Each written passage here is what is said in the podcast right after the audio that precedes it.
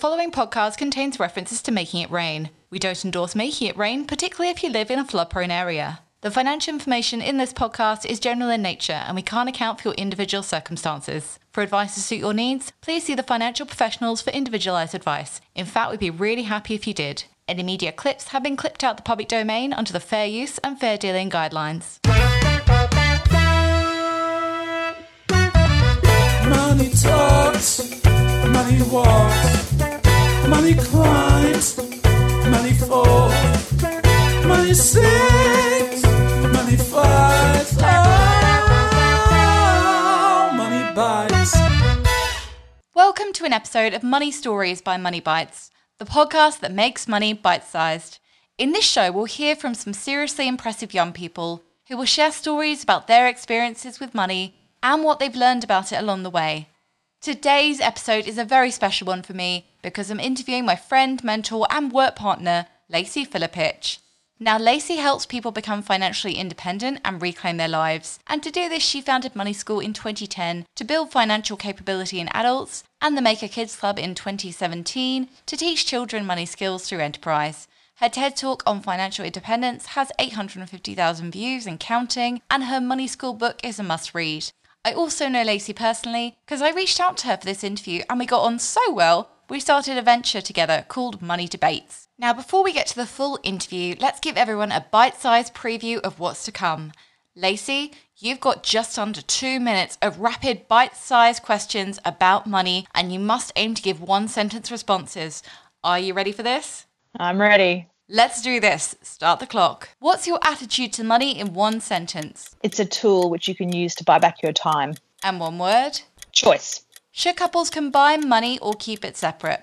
This is just opinion, but I reckon at least some separate. Are you comfortable talking about how much money you make? Yes, I think it's important so people know what to expect from different careers. Describe your budget in one sentence. I budget by bank balance. Once it's gone, it's gone. Credit cards, yay or nay? Yay, but do not pay interest. What scares you about money? I really dislike how unevenly access to it is distributed. What's the best money tip you've been given? Save, absolutely, and automate it. Is a credit score important and why? It's only important if you need debt. So if you don't need debt, you don't need to worry about your credit score. Do you have an emergency fund? Yes, I do. Five years worth of living costs. How do you feel about the FIRE or Financial Independence Retire Early movement? I really love the first bit, financial independence. I think that's for everyone. I think retire early catches people. It's actually about being time rich. No one sits on a beach drinking pina coladas forever. Is private health insurance worth it? There's a monetary point at which it's cheaper to have health insurance. I do think extras is a waste of money, but hospital, if you find that's comforting, is an important one to have. What do you consider to be a waste of money? Fancy cars. How do you feel about debt? It's a tool. If you use it well, it can be the making of you. If you use it badly, it can do serious damage. Do you spend less than you earn? Yes. What is money for? Buying back your time. How can you give effectively to charity? I like to give time, but if you want to give money, effective altruism has some really good guidance on that. And finally, what is the most important thing you should know about money in one sentence? It's what you do with it that counts. Okay, catching our breath there. That was just under two minutes of rapid fire, bite sized questions about money. Now we're going to take things at a slightly different pace because there are some things I definitely want to get more into. Now, Lacey, for those who aren't aware, actually semi retired at 31. She bought her first home at 19. These are some fantastic goals to aim for that we can all learn from, particularly for any young people listening who want to get better with money. Lacey is a fantastic example of what you can do with sustained effort and time. Now, I really want to get more in depth with some of these topics that we've kind of touched on in those rapid bite sized questions, but into more detail. Now, Lacey, thank you so much for doing our first rapid fire round. Welcome to the Money Bites podcast. Thanks for having me. Pleasure. All right, you ready for some money questions? Sure am. Let's do this. What did your parents teach you about money? Well, they really taught me a lot through role modeling. And I like to say that my mum taught me what to do and my dad taught me what not to do. Um, I love my dad, he's fantastic, but he is the key example, I think, in my mind of a very typical baby boomer attitude of hating paying tax and investing in your home as a way of building capital, um, which I find completely the antithesis, really, of financial independence. And my mum is much more on the other side of the save, invest, have assets. And it's been very fascinating watching them over the last 30 years since they divorced when I was eight um, and the different paths it's taken them down. And what was your first paid job? Well, it was actually a business. Um, I started a business when I was 10 years old, and it was doing something called hair wraps, which today people think means like a towel that wraps around your head, but it was actually bits of cotton that you wrapped around, uh, you know, a plait of hair, and it stayed in your hair for weeks. Um, so that was my first business, but my first paid job where I got like a dollars per hour, I think it was about four dollars per hour, was when I was 11 years old, stuffing envelopes at my mother's work. They were a conference company and had to send it, send out mail outs to their customers. I love that you started a business at the age 10. That's fantastic. What has been your biggest money mistake? Well, look, it's not the one that's the most financially damaging. I've had much more costly mistakes, but the one that really annoys me every year is the fact that I bought timeshare. And I did it when I was 21 and I thought I was getting this fantastic deal. And of course, now I get an annual bill for the maintenance, they call it, when you buy a timeshare with a big company. That's why I really count that one as my number one because I can put down any mistakes I made that were costly to incompetence or learning um, they're one offs, you know, things with property or with shares, but this one comes back every year and annoys me. Well, we'll give you a flip side to that. What's been your best decision with money? Well, it's definitely committing to save when I was a kid. And, you know, I used to, I would have previously answered a few years ago that it was buying that first property when I was 19, when everybody told me not to do it, except for my mum. Everyone else thought I was insane. Um, and it was definitely the beginning of my financial independence. But that really stems back to when I was 10 and my mum told me about compound interest on the way to my first market stall as a kidpreneur when I was running my business. And she asked me what I was going to do with the money. And I said, uh, I'll find something to spend it on. She said, Oh, you know, if you put it in the bank, it makes more money for you. And then that money makes more money. She was explaining compound interest to a 10 year old.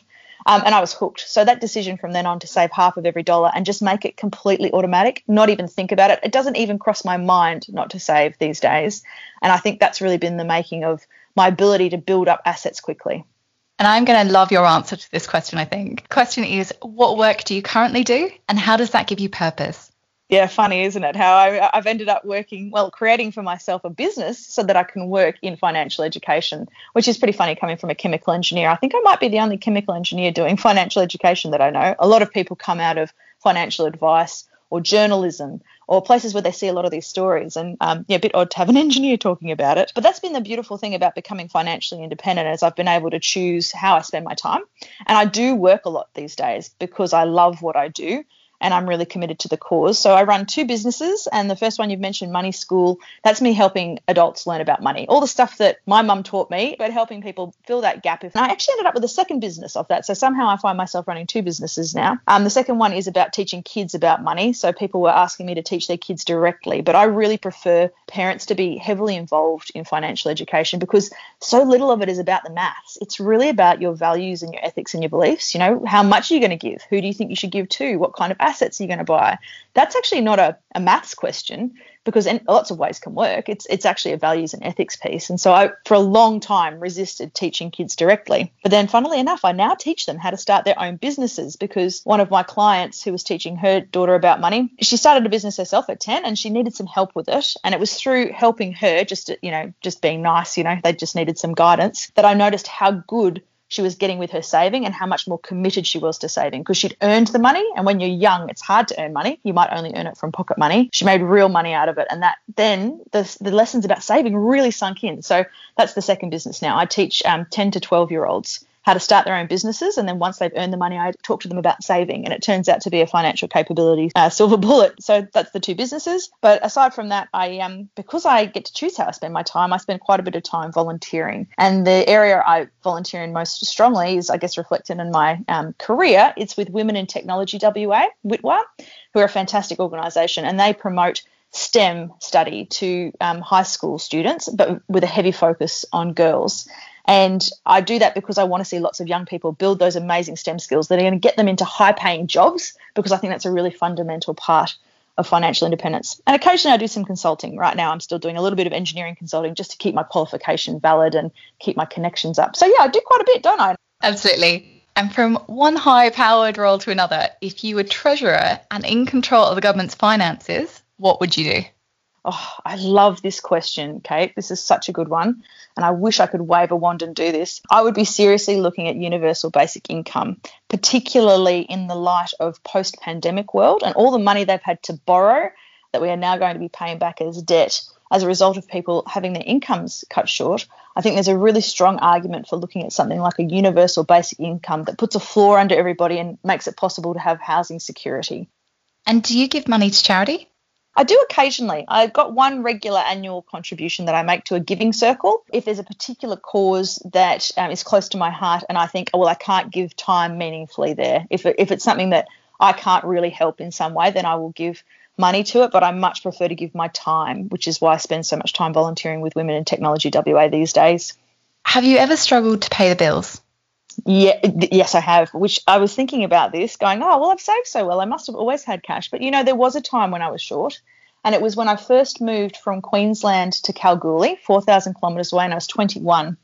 And in the first month that I had moved to Kalgoorlie, I lost some personal possessions. I was on the dance floor having too good a time, and I put my handbag on the dance floor, and inside was a digital camera, which back then was really expensive. We're talking about 2004, and I had to replace it because it had been given to me for my 21st.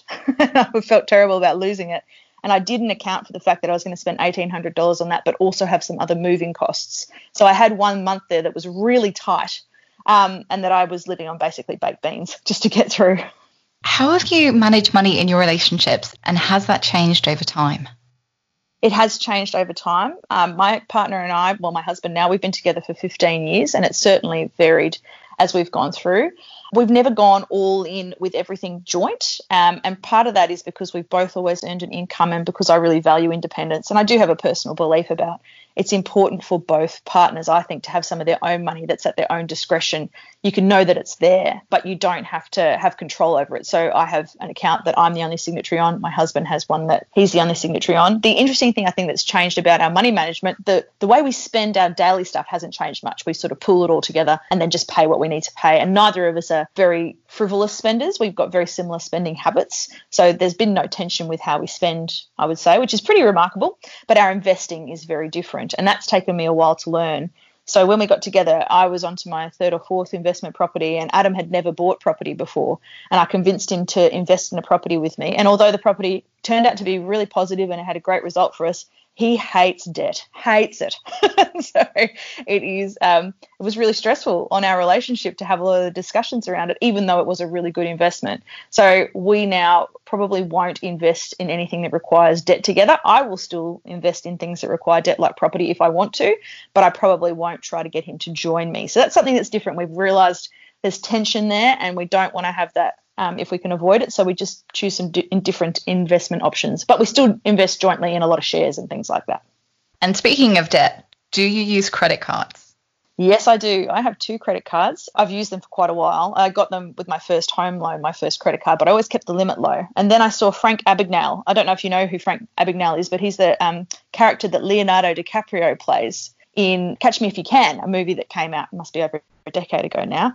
And so I got to hear the real guy talk, and he was talking about how the fraud protection that you get is only really fully robust with a credit card, and it hasn't actually changed. You know, so the moment that you get anyone stealing your credit card number, that that will be instantly reversed if you say I didn't authorize that, um, rather than having to wait. That it can be a couple of weeks if something happens similarly to a debit card. So I use it for the fraud protection, but I never pay interest. I, in both my cards, I've signed with the bank, pay this off in full each month and so I've never paid interest using a credit card. And how are you planning for retirement? This is a really fascinating question because I guess when we think about retirement, we think about our 60s, right? The end of our working life and it's going to be permanent. I prefer the idea of taking little chunks of time throughout your career, like mini retirements. So my next mini retirement was actually going to be sometime in the next two years going and living in Italy for three months. But that's not likely to happen, I guess, depending on what international travel regulations turn out to be. In terms of the financial part of that, a lot of people wait till their 60s because that's when you can get a pension and access your superannuation. Because I'm financially independent, I don't have to wait for that. I've got those assets sitting outside super and I'm not going to be relying on a pension most likely. So theoretically, I can retire now, but I'm certainly not. There's too much more fun stuff to do. So it'll be very interesting to see what it's like later in life. At the moment, I think for the next couple of decades, I'll be pretty happy working on my two businesses and doing some volunteering and uh, just picking up assets that add value and can give me more income later in case I want to go do something exciting like go live in Italy. Fingers crossed. That sounds fantastic. Do you invest in the stock market? Yes, I do. I buy individual companies that I really like, and I tend to do that firstly in areas that I know quite well. So I used to work in mining, so I feel quite comfortable investing in mining companies and also divesting from them as the importance of energy has been, I guess, becoming more prominent in the last few years. But I also invest in indexes and I will invest in um, interesting areas of technology that I think are fascinating, a lot to do with health as well. And I think I know the answer to this next one. It would be interesting to know how you got started. Do you own property? Yes, I do. I've got um, we've got our principal place of residence, our home, which was actually the last property I bought uh, with my husband as a joint one. And I still own two investments, but I've sold a few over the years to lock in some capital gains. But yeah, I bought that first one when I was 19 which was pretty. Um, when I look back on it, I think I must have been pretty gutsy to do that. I'm not sure if I was 19 again now if I would do it, but I'm really glad I did. And I bought in a market which was looking pretty miserable. And back then, interest rates were 5.1%, which was like the lowest we'd ever had. Imagine that. You know, we're, we're now getting interest rates half of that rate, which is pretty extraordinary. And it was a little tiny two by one, and it was hideous. It was brown floor, brown walls, brown ceiling. But my darling father, who's a builder, helped me tile it and paint the ceilings. Um, and fix the bathroom, which was disgusting. So it became habitable eventually. And I used to rent out the second room for $90 a week, and my mortgage was $110 a week. So it was cheaper, even when you added in the power and water and that kind of stuff, and rates and insurance. It was cheaper than renting a room, which would have been about $100 a week in a share house at that point. So lucky I did it, really. And this is my favorite question What do you spend money on to treat yourself? I spend it on massages. so I love a regular massage. And when I have a mini retirement, I will book a weekly 90 minute massage. And that feels like complete luxury to me. Um, it's my favorite thing to do. I'll also spend money on good food. Um, and I'm not talking necessarily restaurants, but I'll buy the nicest food I can get. And we, we don't have any kind of food budget in our household. We don't constrain our spending on good quality food. We don't waste, so we don't buy too much um, but we buy what we really want because it's something that gives a bit of a buzz every day when you have something that's a bit special. So that's that's the two things I do. But apart from that, I guess every now and then we'll do some big kind of travel, you know, and that's often uh, well at the moment I've got small children, they're seven and um, four, so we haven't done a lot of it in recent years, but we aim to do it again soon. And final question: If you could pass on at least one lesson about money, what would it be? I was wrestling with this one whether I'd say save or not, but although save is important, I think it's actually, um, I really want people to think of money as a resource to be used wisely. It's just a tool. That's all money is. It, it, in and of itself, it means nothing. It doesn't do anything for you. But what you can do with it is use it as a resource and buy back your time. And I think if you can get that through your head, then it really changes the way you think about the money you earn and the way you spend it. Absolutely. Those have been your Money Bites questions. Lacey, thank you so much for joining us. Thanks for having me, Kate.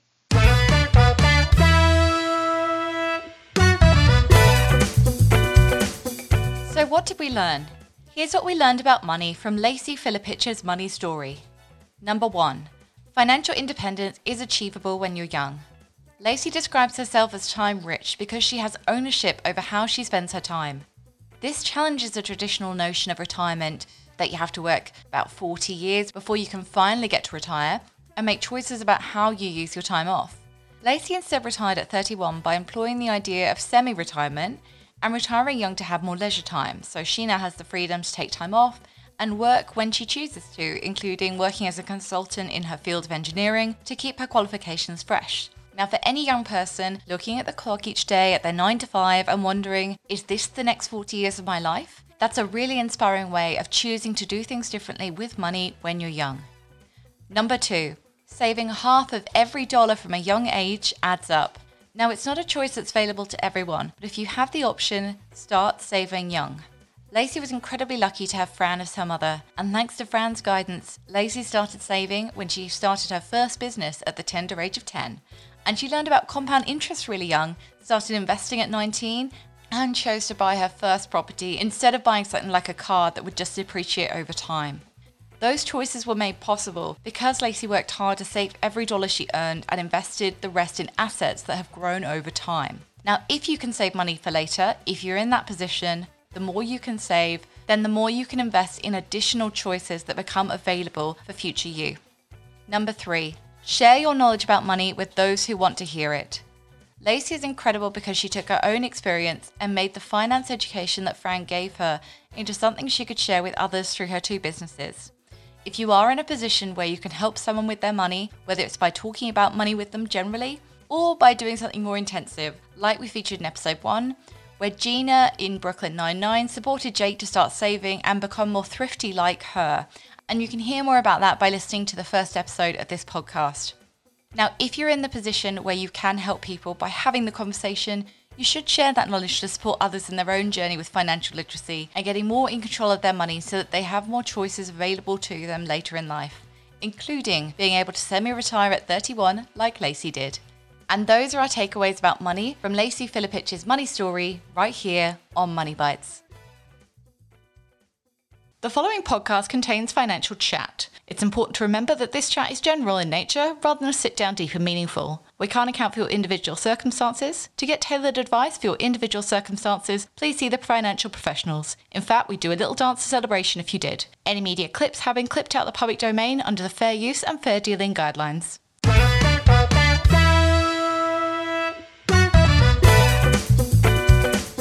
You've been listening to an episode of Money Stories by Money Bites. Thank you so much for joining us. It's been awesome having you.